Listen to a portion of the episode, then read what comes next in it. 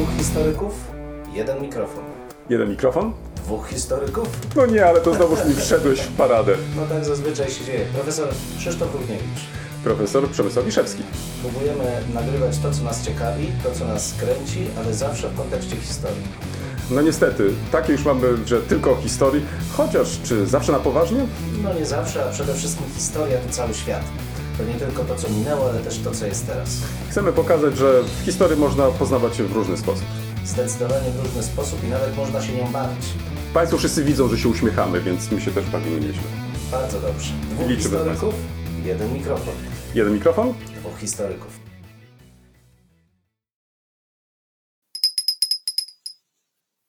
Pięknie. Zajechał kolega na swoim bułanym koniu i chce nam opowiedzieć o swoich wycieczkach po korzeniach. Nie, nie, nie. To jeszcze, jeszcze nie, nie. Kolego, nie, nie. Posłuchaj teraz.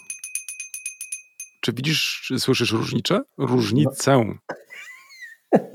Słyszę różnice, a nawet potrafię zróżniczkować te różne e, odgłosy. Dobrze, ale. Pozwoliłem sobie tak troszeczkę-. Tak, nie, są tylko dwa. Mianowicie mm, ten pierwszy, który używaliśmy dotychczas i tak jak e, Państwo jeszcze tego nie wiedzą, a kolega już wie, że od jednej z naszych wielbicielek dostaliśmy drugi dzwonek. I to jest właśnie ten dzwonek. Ma taki dźwięk. Prawda, że jest bardziej subtelny? No, zdecydowanie. Jest piękny. Prawda? Widzisz, o, także Mhm. myślę, że ten będziemy chyba stosować. Bo faktycznie on ma taki bardziej taki mm, no, dźwięczny dźwięk. O, nie wiem, czy można powiedzieć dźwięczny dźwięk, ale w każdym razie, no, ładniejszy dźwięk. Tak, proszę Państwa, e, dzisiaj obchodzimy 50. odcinek. W tym momencie powinien strzelić szampan, Okej, że strzelam nie strzeli. O, kolega widzę O, nawet przygotowany. Trzy, strzeliły szampany. Ach, kolega przygotowany.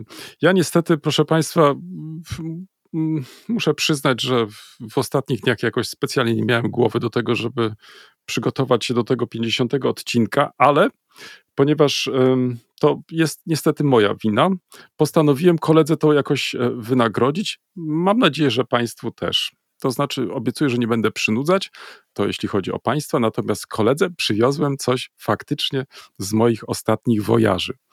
Wręczę mu przy okazji. Zaraz tylko muszę tutaj światło sobie zapalić, bo to już jest Ja wiem, wieczór. ja, ja się domyślam, że on po prostu przywiózł mi habit, żebym założył habit i nie. złożył śluby milczenia. Na Chociaż z drugiej no. strony, chociaż z drugiej strony prawie trafiłeś.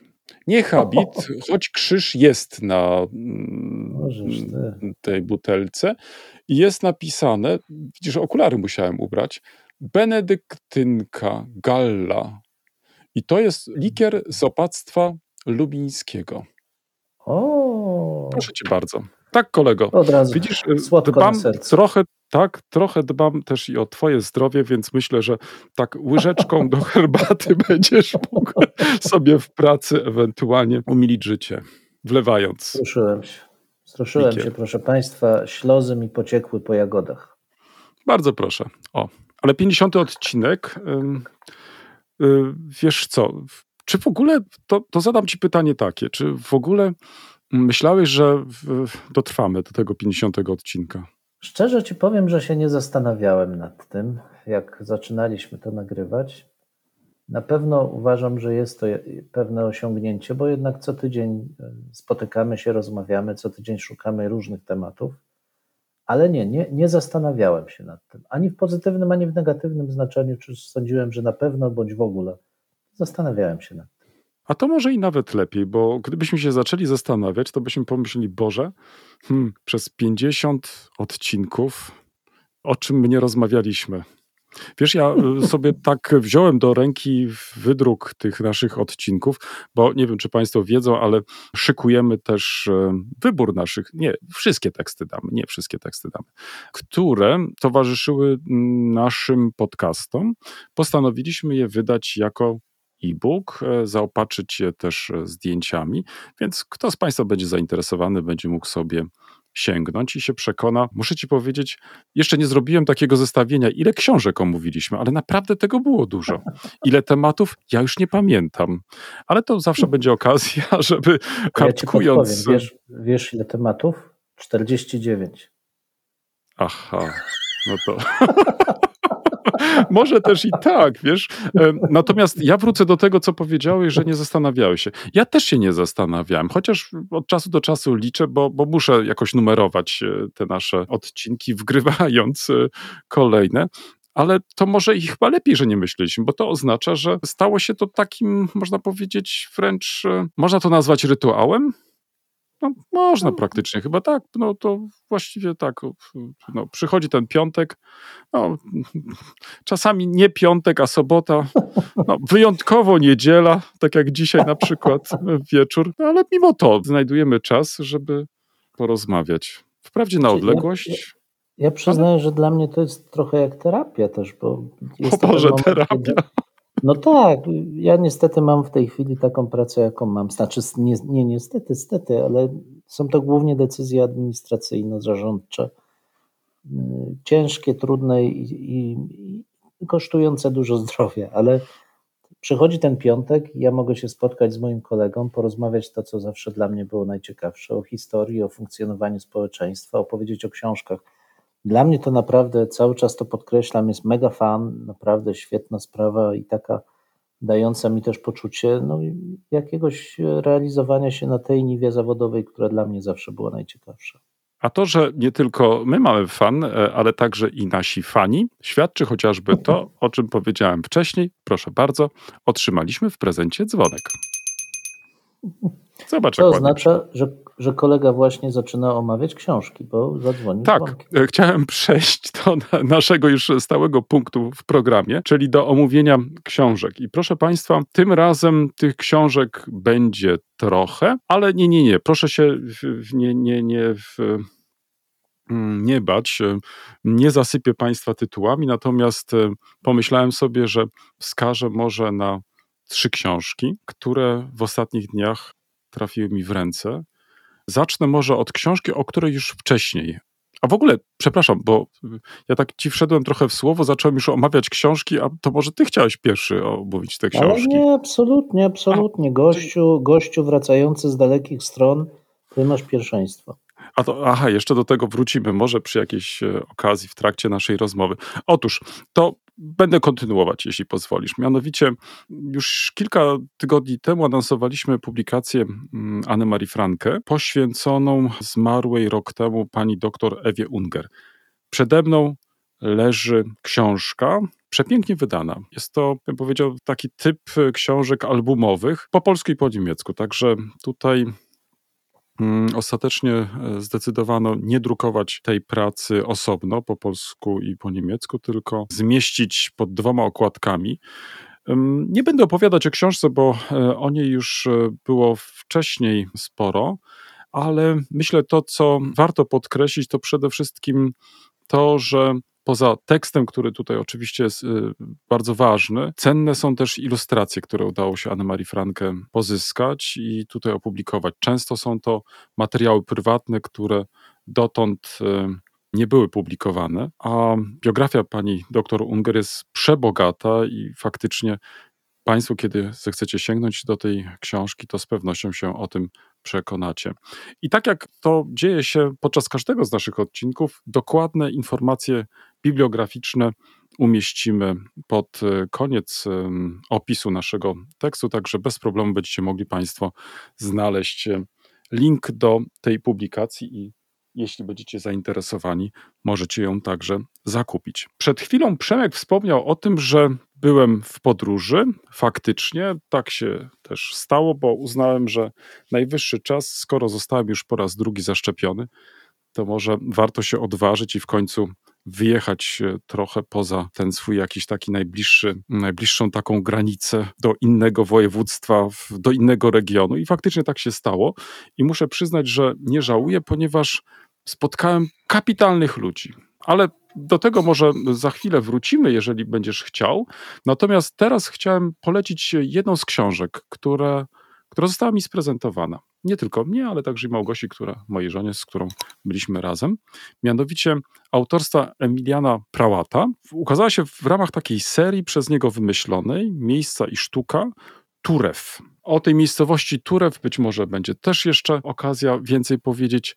Książka przepięknie ilustrowana. Turew być może część z Państwa wie, siedziba rodziny Chłapowskich. Dzisiaj, no niestety, nie znajduje się w najlepszym stanie.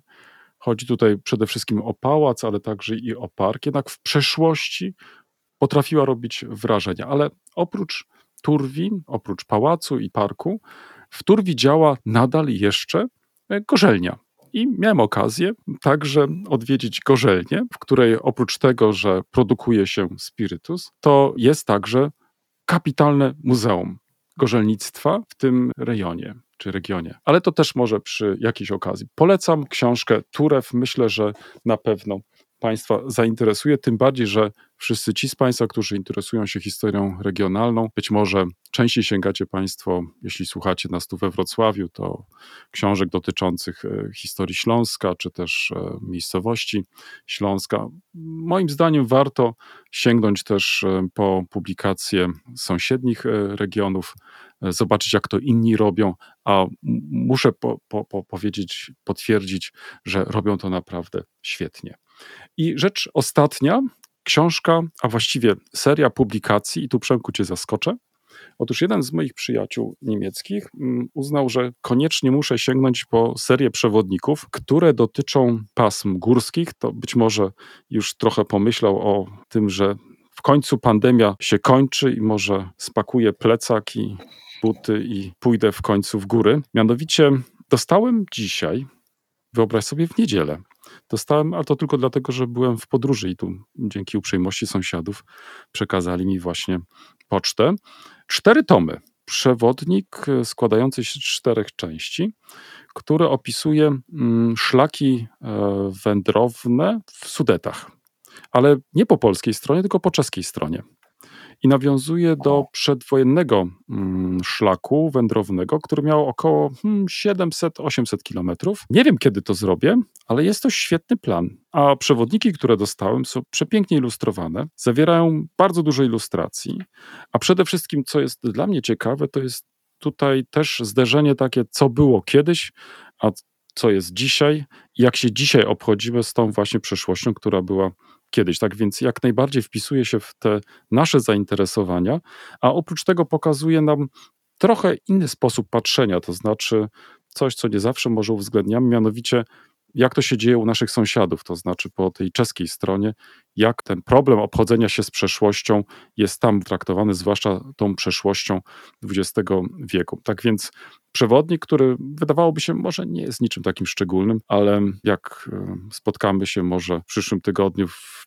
cztery oczy, to będziesz miał okazję także pokartkować sobie te przewodniki, bo wydaje mi się, że warte są tego, żeby, ponieważ nie zabierają dużo miejsca, to włożyć je do torby i żeby towarzyszyły nam w trakcie wędrówki w górach. To chyba tyle z mojej strony. Nie wiem, czy spełniłem jakieś Twoje oczekiwania, może Cię zainteresowałem taką czy inną pozycją, ale ja słucham teraz, jakie Ty przygotowałeś. No, przewodniki mnie urzekły. Ja jestem wielkim fanem wędrowania po górach, ale przyznaję się, że tutaj Sudetów to raczej polskiej strony się trzymam. Tam rzadko zapuszczam się na czeską, więc kurczę. Mhm. Jestem zachwycony. To na pewno jest coś, co z chęcią bym przekartkował. W przyszłym tygodniu będziesz miał. Ależ na dziękuję, swoim stole na swoim Ależ stole. Jak wiesz, no, masz przygotowany zawsze mm. stół na książki.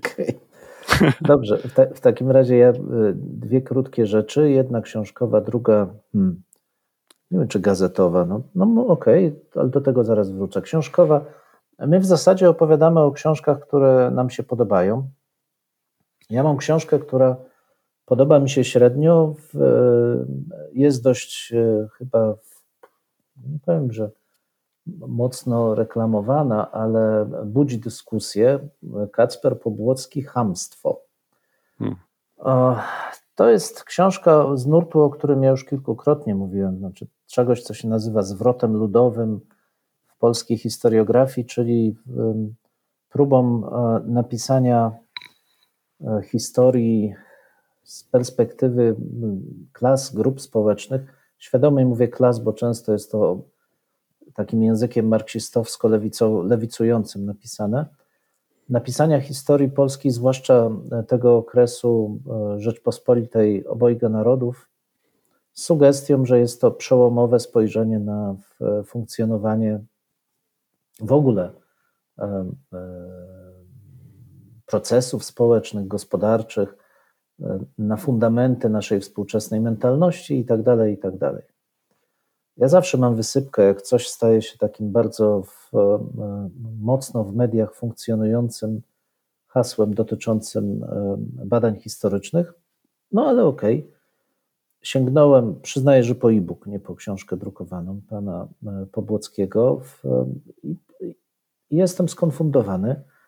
Z jednej strony, oczywiście, mamy tu wszystkie te tematy, które gdzieś tam się przewijają w literaturze od dawna, bo i kwestie funkcjonowania takiej, takiej wizji świata specyficznej dla niższych warstw społecznych i zależności prawnej, ale przede wszystkim takich relacji obyczajowo-cielesnych, jeśli można tak powiedzieć, no bo nie ma co ukrywać, przewodnim motywem tej książki jest przekonanie, że chłopi jako tacy byli zawsze uciskani przez e, szlachtę, e, bici, w zasadzie o niczym innym nie myśleli, znaczy właściwie nie mogli myśleć, bo cały czas za darmo pracowali dla swoich e, panów i, i byli przez nich wyzyskiwani.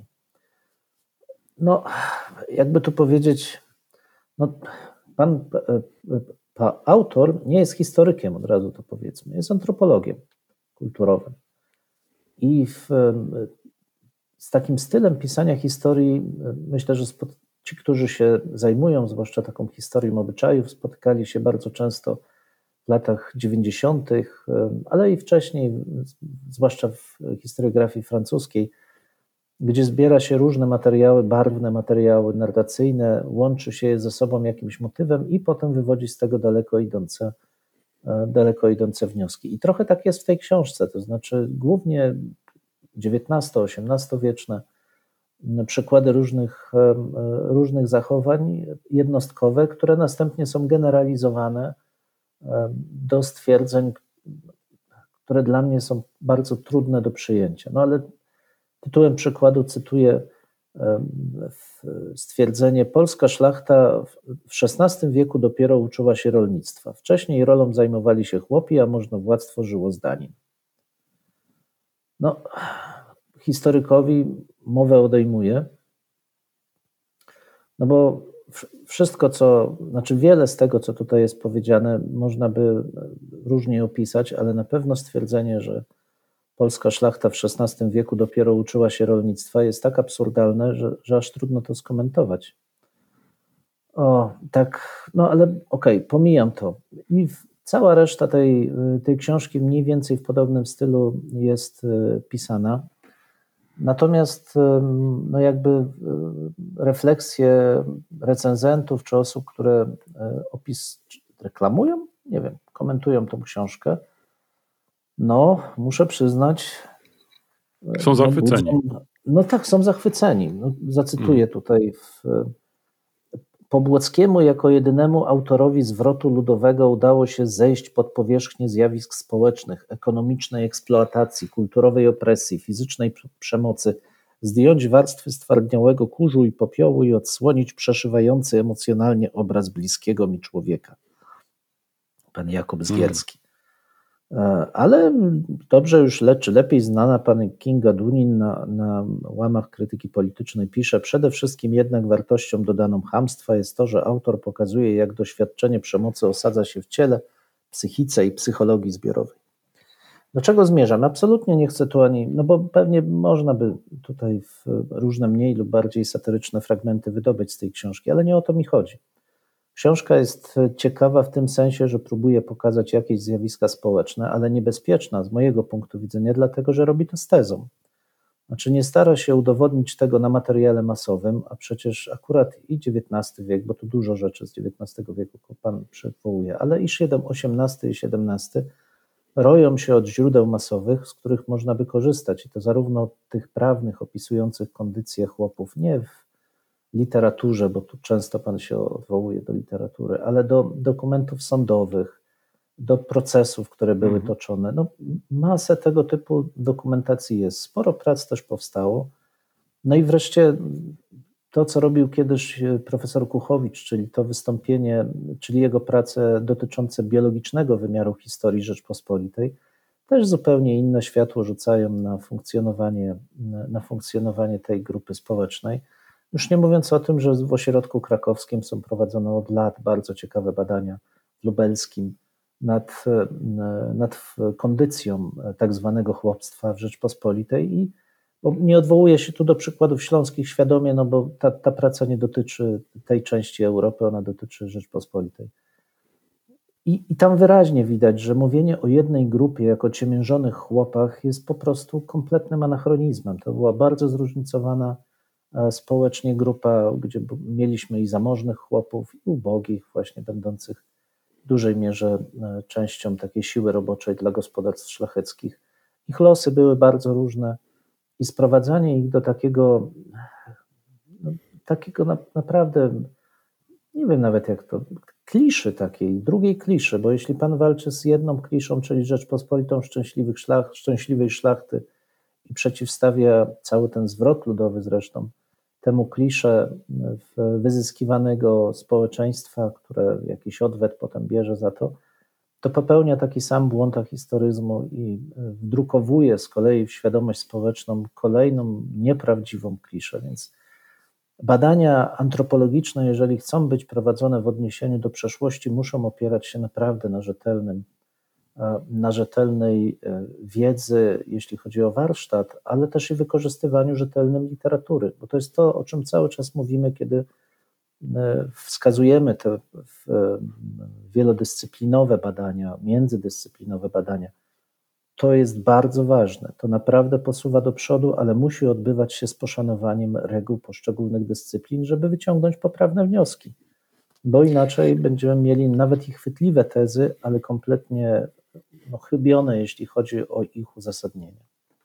I myślę, że wydaje, że to jest y, tutaj warunek tak naprawdę tego rodzaju badań, bo przecież bez nich, no to właśnie będziemy mieli zawsze ten taki, no nie chcę powiedzieć e, niesmak, ale niedosyt na pewno. To znaczy, że przecież ta literatura istnieje, tak jak przed chwilą powiedziałeś. E, są też różne sposoby patrzenia na tą problematykę. Jeśli już ktoś się decyduje na takie czy inne tezy, no to powinien jednak mimo wszystko a wydaje mi się, że to jest praca naukowa. Powinien jednak e, się do tego ustosunkować w jakiś sposób, a przynajmniej wykazać, e, że te prace zna i dochodzi na przykład do innych wniosków, więc to jest e, dla mnie Tylko rzeczą wiesz, oczywistą. Ja mam wrażenie, że właśnie tutaj naukowość jest traktowana w sposób bardzo szeroki. Znaczy tu mhm.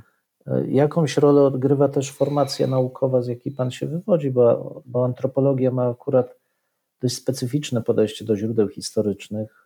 Widzi, stara się widzieć to w szerokiej perspektywie czasowej, ale niestety bardzo często oznacza to, że po prostu zestawia się bardzo różnorodne źródła, bardzo różnorodne przekazy, próbując wygeneralizować jakiś ogólny obraz z ich pomocą.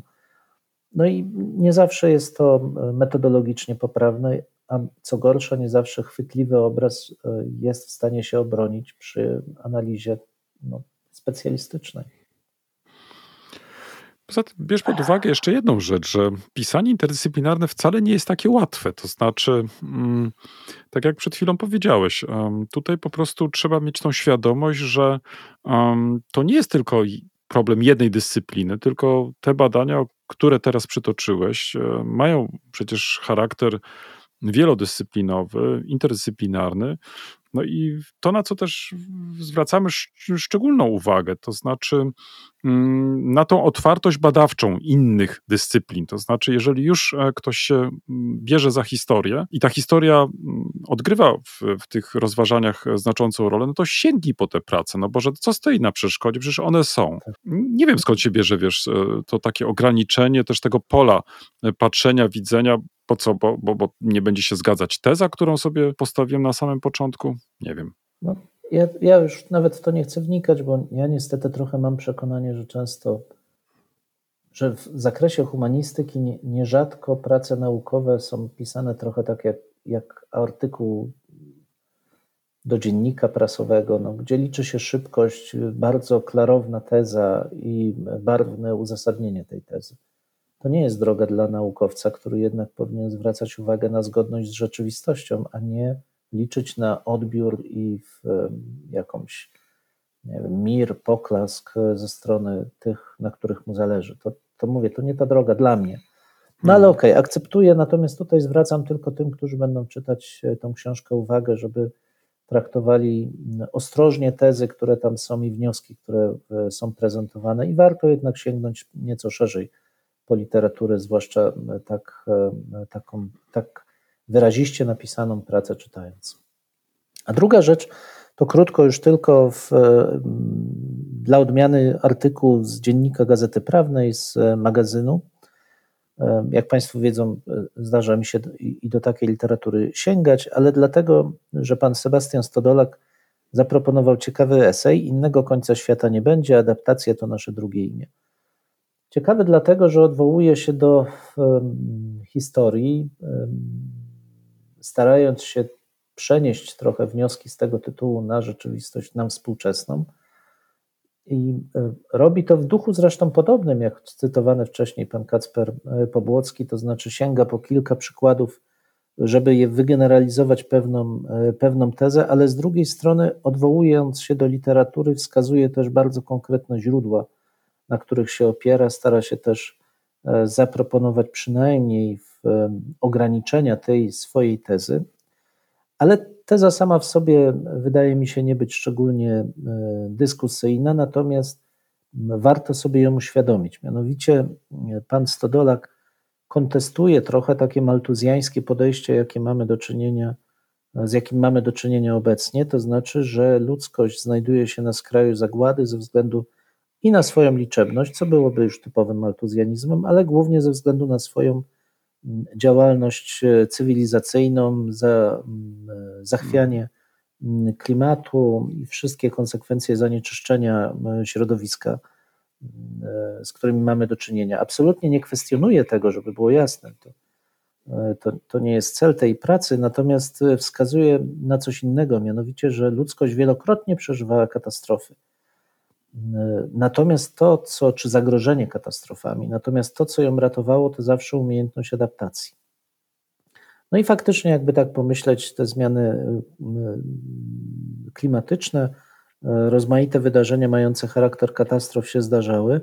No i faktycznie ludzkość za każdym razem starała się przystosować, znaleźć rozwiązanie, starając się jednocześnie, aby w miarę możliwości te, te nowo nabyte doświadczenia stały się punktem wyjścia do nauczenia się czegoś, czegoś więcej. No i tu w historii, oprócz tych, które on wskazał, można dużo więcej przykładów tego typu działań wskazać. Najprościej można byłoby powiedzieć, no właśnie Unia Europejska jest jednym z przykładów tego typu działań, kiedy po katastrofie II wojny światowej powstaje Związek Państw Europejskich właśnie po to, żeby nie powtórzył się ten kataklizm, jakim była II wojna światowa i wszystkie okropności z nią związane. Natomiast to można, tak jak mówię, kwestionować w takie podejście, mówić, że mamy do czynienia z dużo większym zagrożeniem i tak dalej, ale dla mnie uderzające jest to, że po raz chyba pierwszy od dawna i też zresztą sam autor tego nie dostrzegł, mamy tu do czynienia z, ze stwierdzeniem, OK, ale może coś zróbmy zamiast gadać. To znaczy, zamiast mówić, że jest źle, poszukajmy mocą ludzkiego umysłu czegoś, co sprawi, że znajdziemy receptę na to.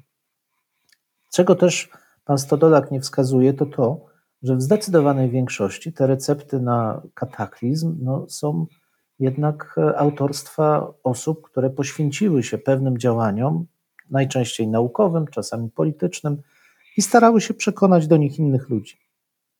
Gdzie byśmy byli, gdybyśmy nie zawierzyli naukowcom, którzy opracowują dziś szczepionki przeciwko koronawirusowi? Czy naprawdę, jakbyśmy siedli i zaczęli biadać, że natura chce zabić człowieka i nic nie zrobili, to rzeczywiście dokądś by nas to posunęło? I czytając to, pomyślałem sobie, że chyba poleciłbym ten artykuł wszystkim politykom, takim, którzy naprawdę chcą politykę uprawiać, żeby się głęboko zastanowili, w jakim miejscu jesteśmy i czemu może służyć nauka, a do czego prowadzi brak inwestowania w działalność innowacyjną i naukową, jeżeli się chce rozwijać gospodarkę no, w oparciu o zasoby proste. Także bardzo polecam i ze względu na ten przekaz historyczny, ale też i na taki przekaz dotyczący funkcjonowania współczesnego społeczeństwa. I tyle z mojej strony. To był nasz przegląd cotygodniowy lektur, które polecamy. Myślę. Tak, Może oczywiście. nie zawsze polecamy pozytywnie. Czasami zdarza się, że i mm, pojawiają się głosy krytyczne, ale to tylko dlatego, żeby mm, zachęcić do, do właśnie takiego krytycznego czytania Tak. e, tych właśnie lektur i chętnie byśmy usłyszeli też inne zdanie. Przecież nie każdy musi się z nami zgadzać, prawda? Tak, zdecydowanie, absolutnie. Na tym polega dyskusja. To prawda. I myślę, że na tym też te po, polegają na te nasze podcasty. Mm, Nie wiem, czy mogę, słuchaj, przejść teraz do kolejnej części. A ty już anonsowałeś wielokrotnie, więc jeżeli pozwolisz, to pociągnę trochę ten temat. Wspomniałeś coś o podróżach. Tak, faktycznie przez ostatnie dni, wyobraź sobie, zwiedziłem wiele miejscowości Wielkopolski. No, to jest tak. Zacząłem się łapać, muszę ci powiedzieć, że ja już dawno faktycznie nie odbyłem takiej podróży studyjnej do miejsc, które oczywiście znam, ale do których jakoś dotąd nie za bardzo nie miałem okazji dotrzeć. No, no tak, je- jeżeli jechałem do Berlina, to często przez Poznań, ale naturalnie mijałem po drodze, jadąc na przykład e, pociągiem em, taką czy inną miejscowość, ale nigdy się nie zastanawiałem, no może najwyższy czas, żeby wysiąść, no i po prostu w, obejrzeć sobie te miejscowości, które tak mijam. A tutaj dzięki uprzejmości jednego z naszych kolegów instytutowych udało się w końcu zrealizować ten plan, który no, już miałem kilka tygodni temu, mianowicie dzięki profesorowi Mironowi Urbaniakowi, który pochodzi z Leszna, postanowił w końcu i zdecydował, że mamy wsiąść do auta i mamy pojechać do tych miejsc. I wyobraź sobie, zrobiliśmy taki w ciągu dwóch dni rajd.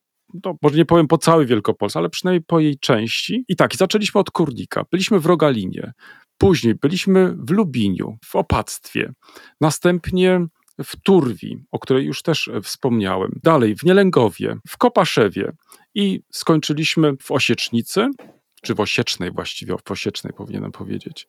Ale z kim ja się spotkałem? Słuchaj, spotkałem po drodze kapitalnych ludzi.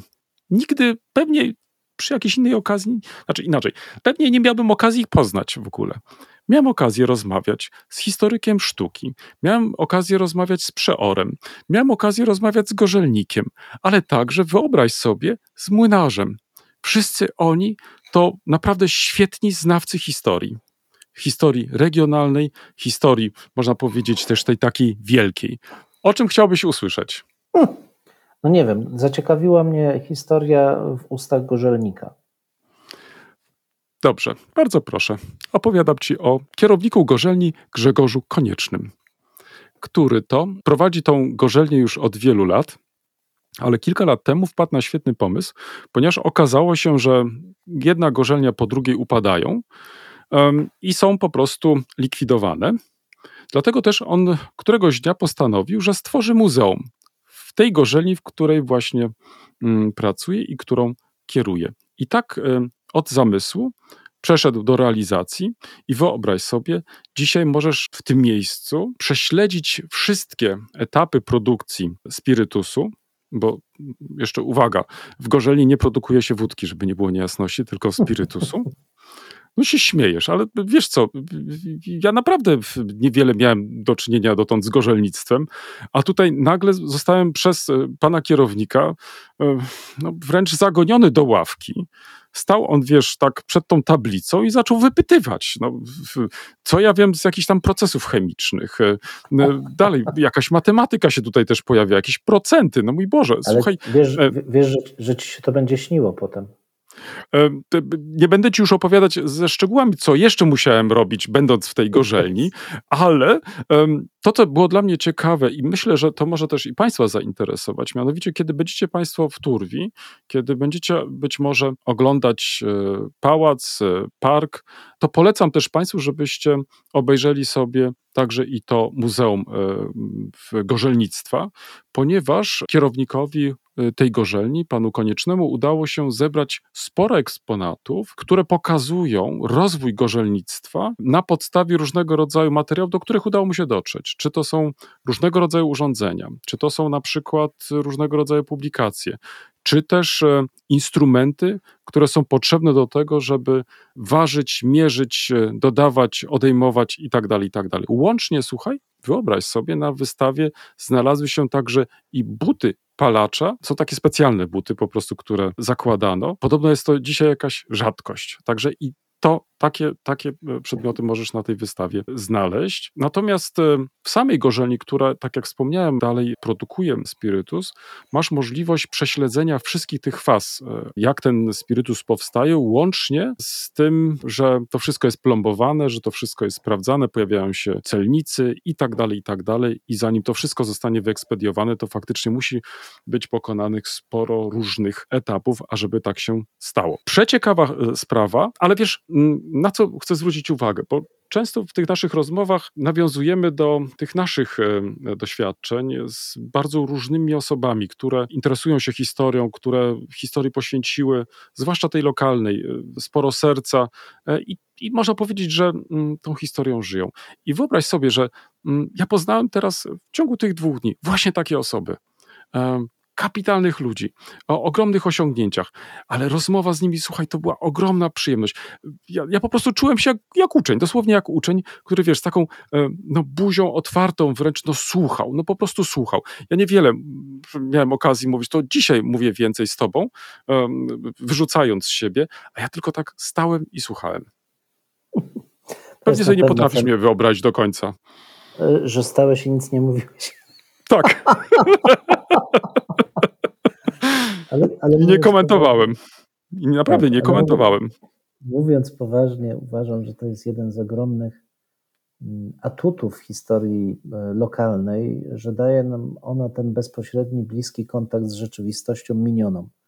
Bo w przypadku tych opowieści w wymiarze narodowym, powszechnym, raczej stykamy się z pewnymi modelami daleko zaawansowanymi uogólnieniami. Natomiast pisząc historię lokalną, co dla mnie też jest zawsze ogromną przyjemnością, stykamy się z konkretnymi osobami, czy to przez źródła historyczne, czy właśnie przez taki bezpośredni kontakt, i nagle ta historia ożywa. Nagle widzisz przestrzeń, która zaczyna mieć znaczenie, a nie jest tylko kolejną wariacją modelowego przedstawienia procesu historycznego. Dla mnie no, taką, takim doświadczeniem kapitalnym było na przykład odczytywanie nazw w przestrzeni e, historycznych, które były zapisane w źródłach XVII, XVI, XV, XVIII wiecznych i dotyczyły dzisiaj przestrzeni, która jest nie ma, bo w, na Śląsku wiele, większość, zdecydowana większość nazw polnych tej topografii zanikła, a to wszystko nagle ożywa, jest pełne znaczeń i możesz próbować nanieść to na rzeczywistość, która cię otacza. Konfrontujesz to z tymi opowieściami ludzi, którzy żyją w tym miejscu, przenieśli część nazw jeszcze po niemieckich mieszkańcach tutaj. I ta rzeczywistość staje się zupełnie inna, i możesz też przekazać tą inność, odmienność, wartościowość tym ludziom, którzy będą mogli przeczytać Twoje opracowanie, nie tylko szukając danych statystycznych, ale właśnie tego poczucia bycia w konkretnym otoczeniu, tu i teraz, obcowania z historią. Wiesz, jednak jest jednak, jest jednak pewna różnica. I to, co w, z czym byłem konfrontowany i co wywoływało u mnie taki ogromny entuzjazm. Ja miałem do czynienia z ludźmi, którzy żyją na takim obszarze od wielu pokoleń. Oni jak mhm. z rękawa sypią różnymi historiami. Słuchaj, tak. czy to będzie raz taka anegdota, czy inna, związana z taką kapliczką, czy z, na przykład z takim krzyżem. Wokół tego narosły różnego rodzaju e, opowieści. I to jest też coś, co czym oni po prostu żyją. Praktycznie nie potrzebują, wiesz, e, nie wiem, książek, e, jakiejś telewizji, może jakichś innych mediów, tylko oni sobie nawzajem te historie po prostu przekazują dalej. I to jest fascynujące, muszę ci powiedzieć. No, po prostu, jeszcze raz wrócę do tego, ja stałem i tylko słuchałem. No pewnie, być może, no, powinienem się zabawić takiego Kolberga, wiesz, no, w 21 roku i spisywać sobie te wszystkie opowieści, bo to było tak opowiadane. No nie wiem, czy potrafiłbym tak może o Śląsku opowiadać. E, boję się, że tu miałbym pewne trudności. Moja wiedza raczej byłaby taka książkowa, typowa. Starałbym się przedstawiać to, co przeczytałem, to, co być może się dowiedziałem. Natomiast nie to, co przeżyłem, lub też to, co mi opowiedziano, lub też to, w czym na przykład jakaś tam postać e, legendarna uczestniczyła. Kapitalna sprawa.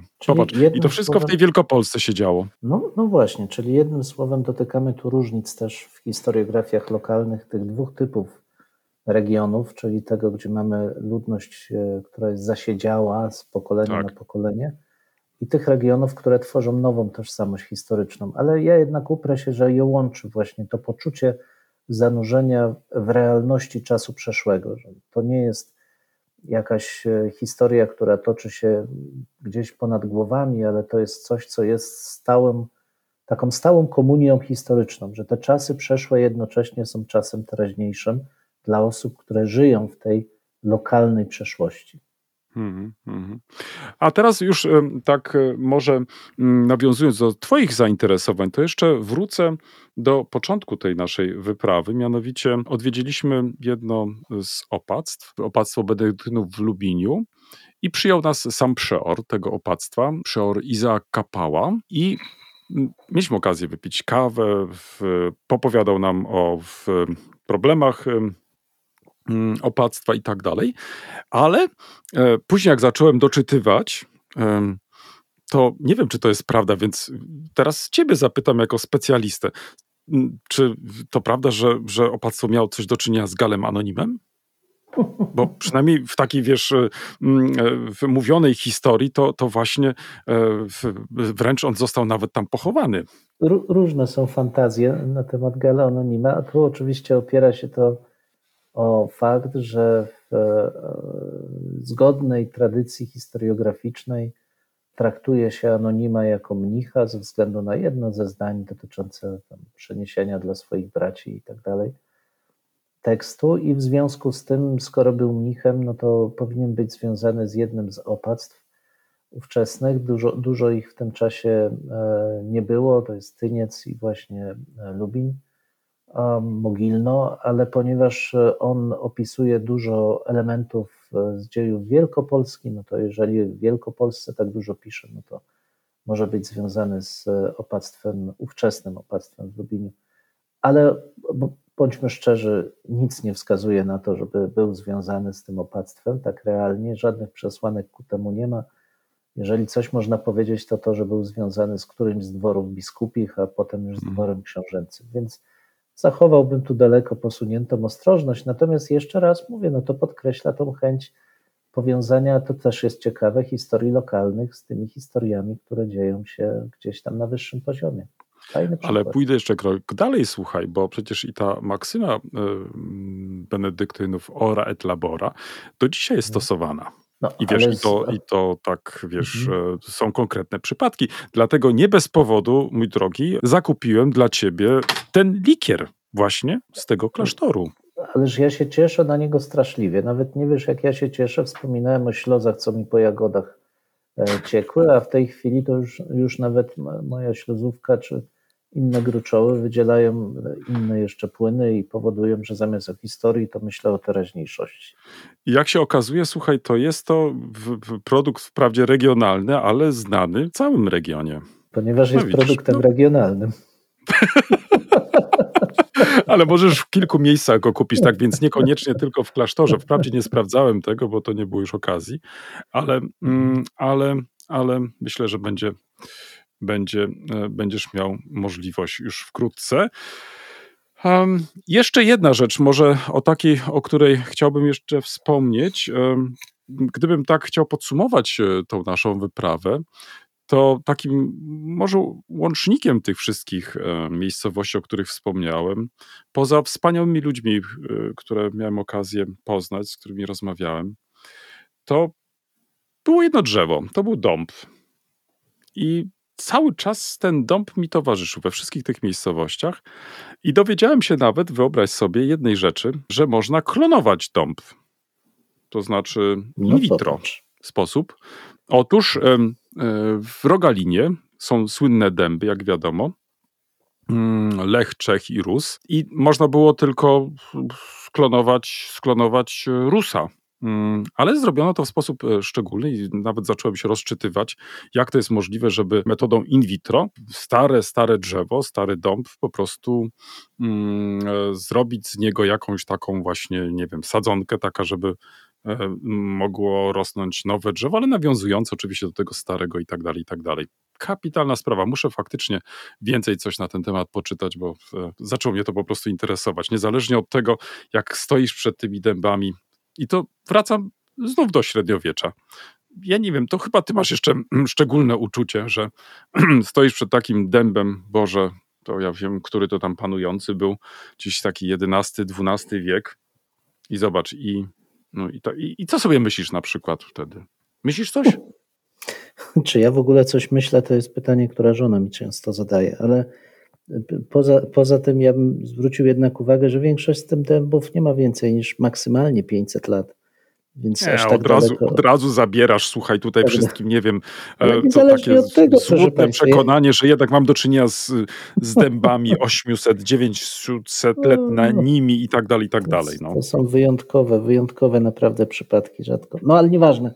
Niezależnie od tego wszystkiego, rzeczywiście jest to poczucie takiej trochę jednak ludzkiej małości. Ja zdaję sobie sprawę z tego, że ludzie przemijają bardzo szybko i z punktu widzenia e, przyrody, trwania, to, to, to jest jak mrugnięcie okiem, ale bardziej mam takie wrażenie, kiedy idę w góry i kiedy oglądam właśnie majestat gór i tych mniejszych i większych.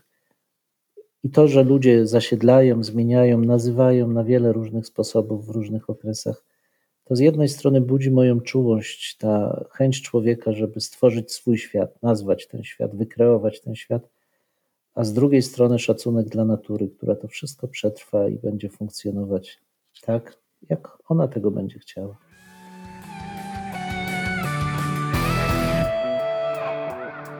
W tym miejscu stawiamy kropkę lub też jak to woli, kropkę nad i.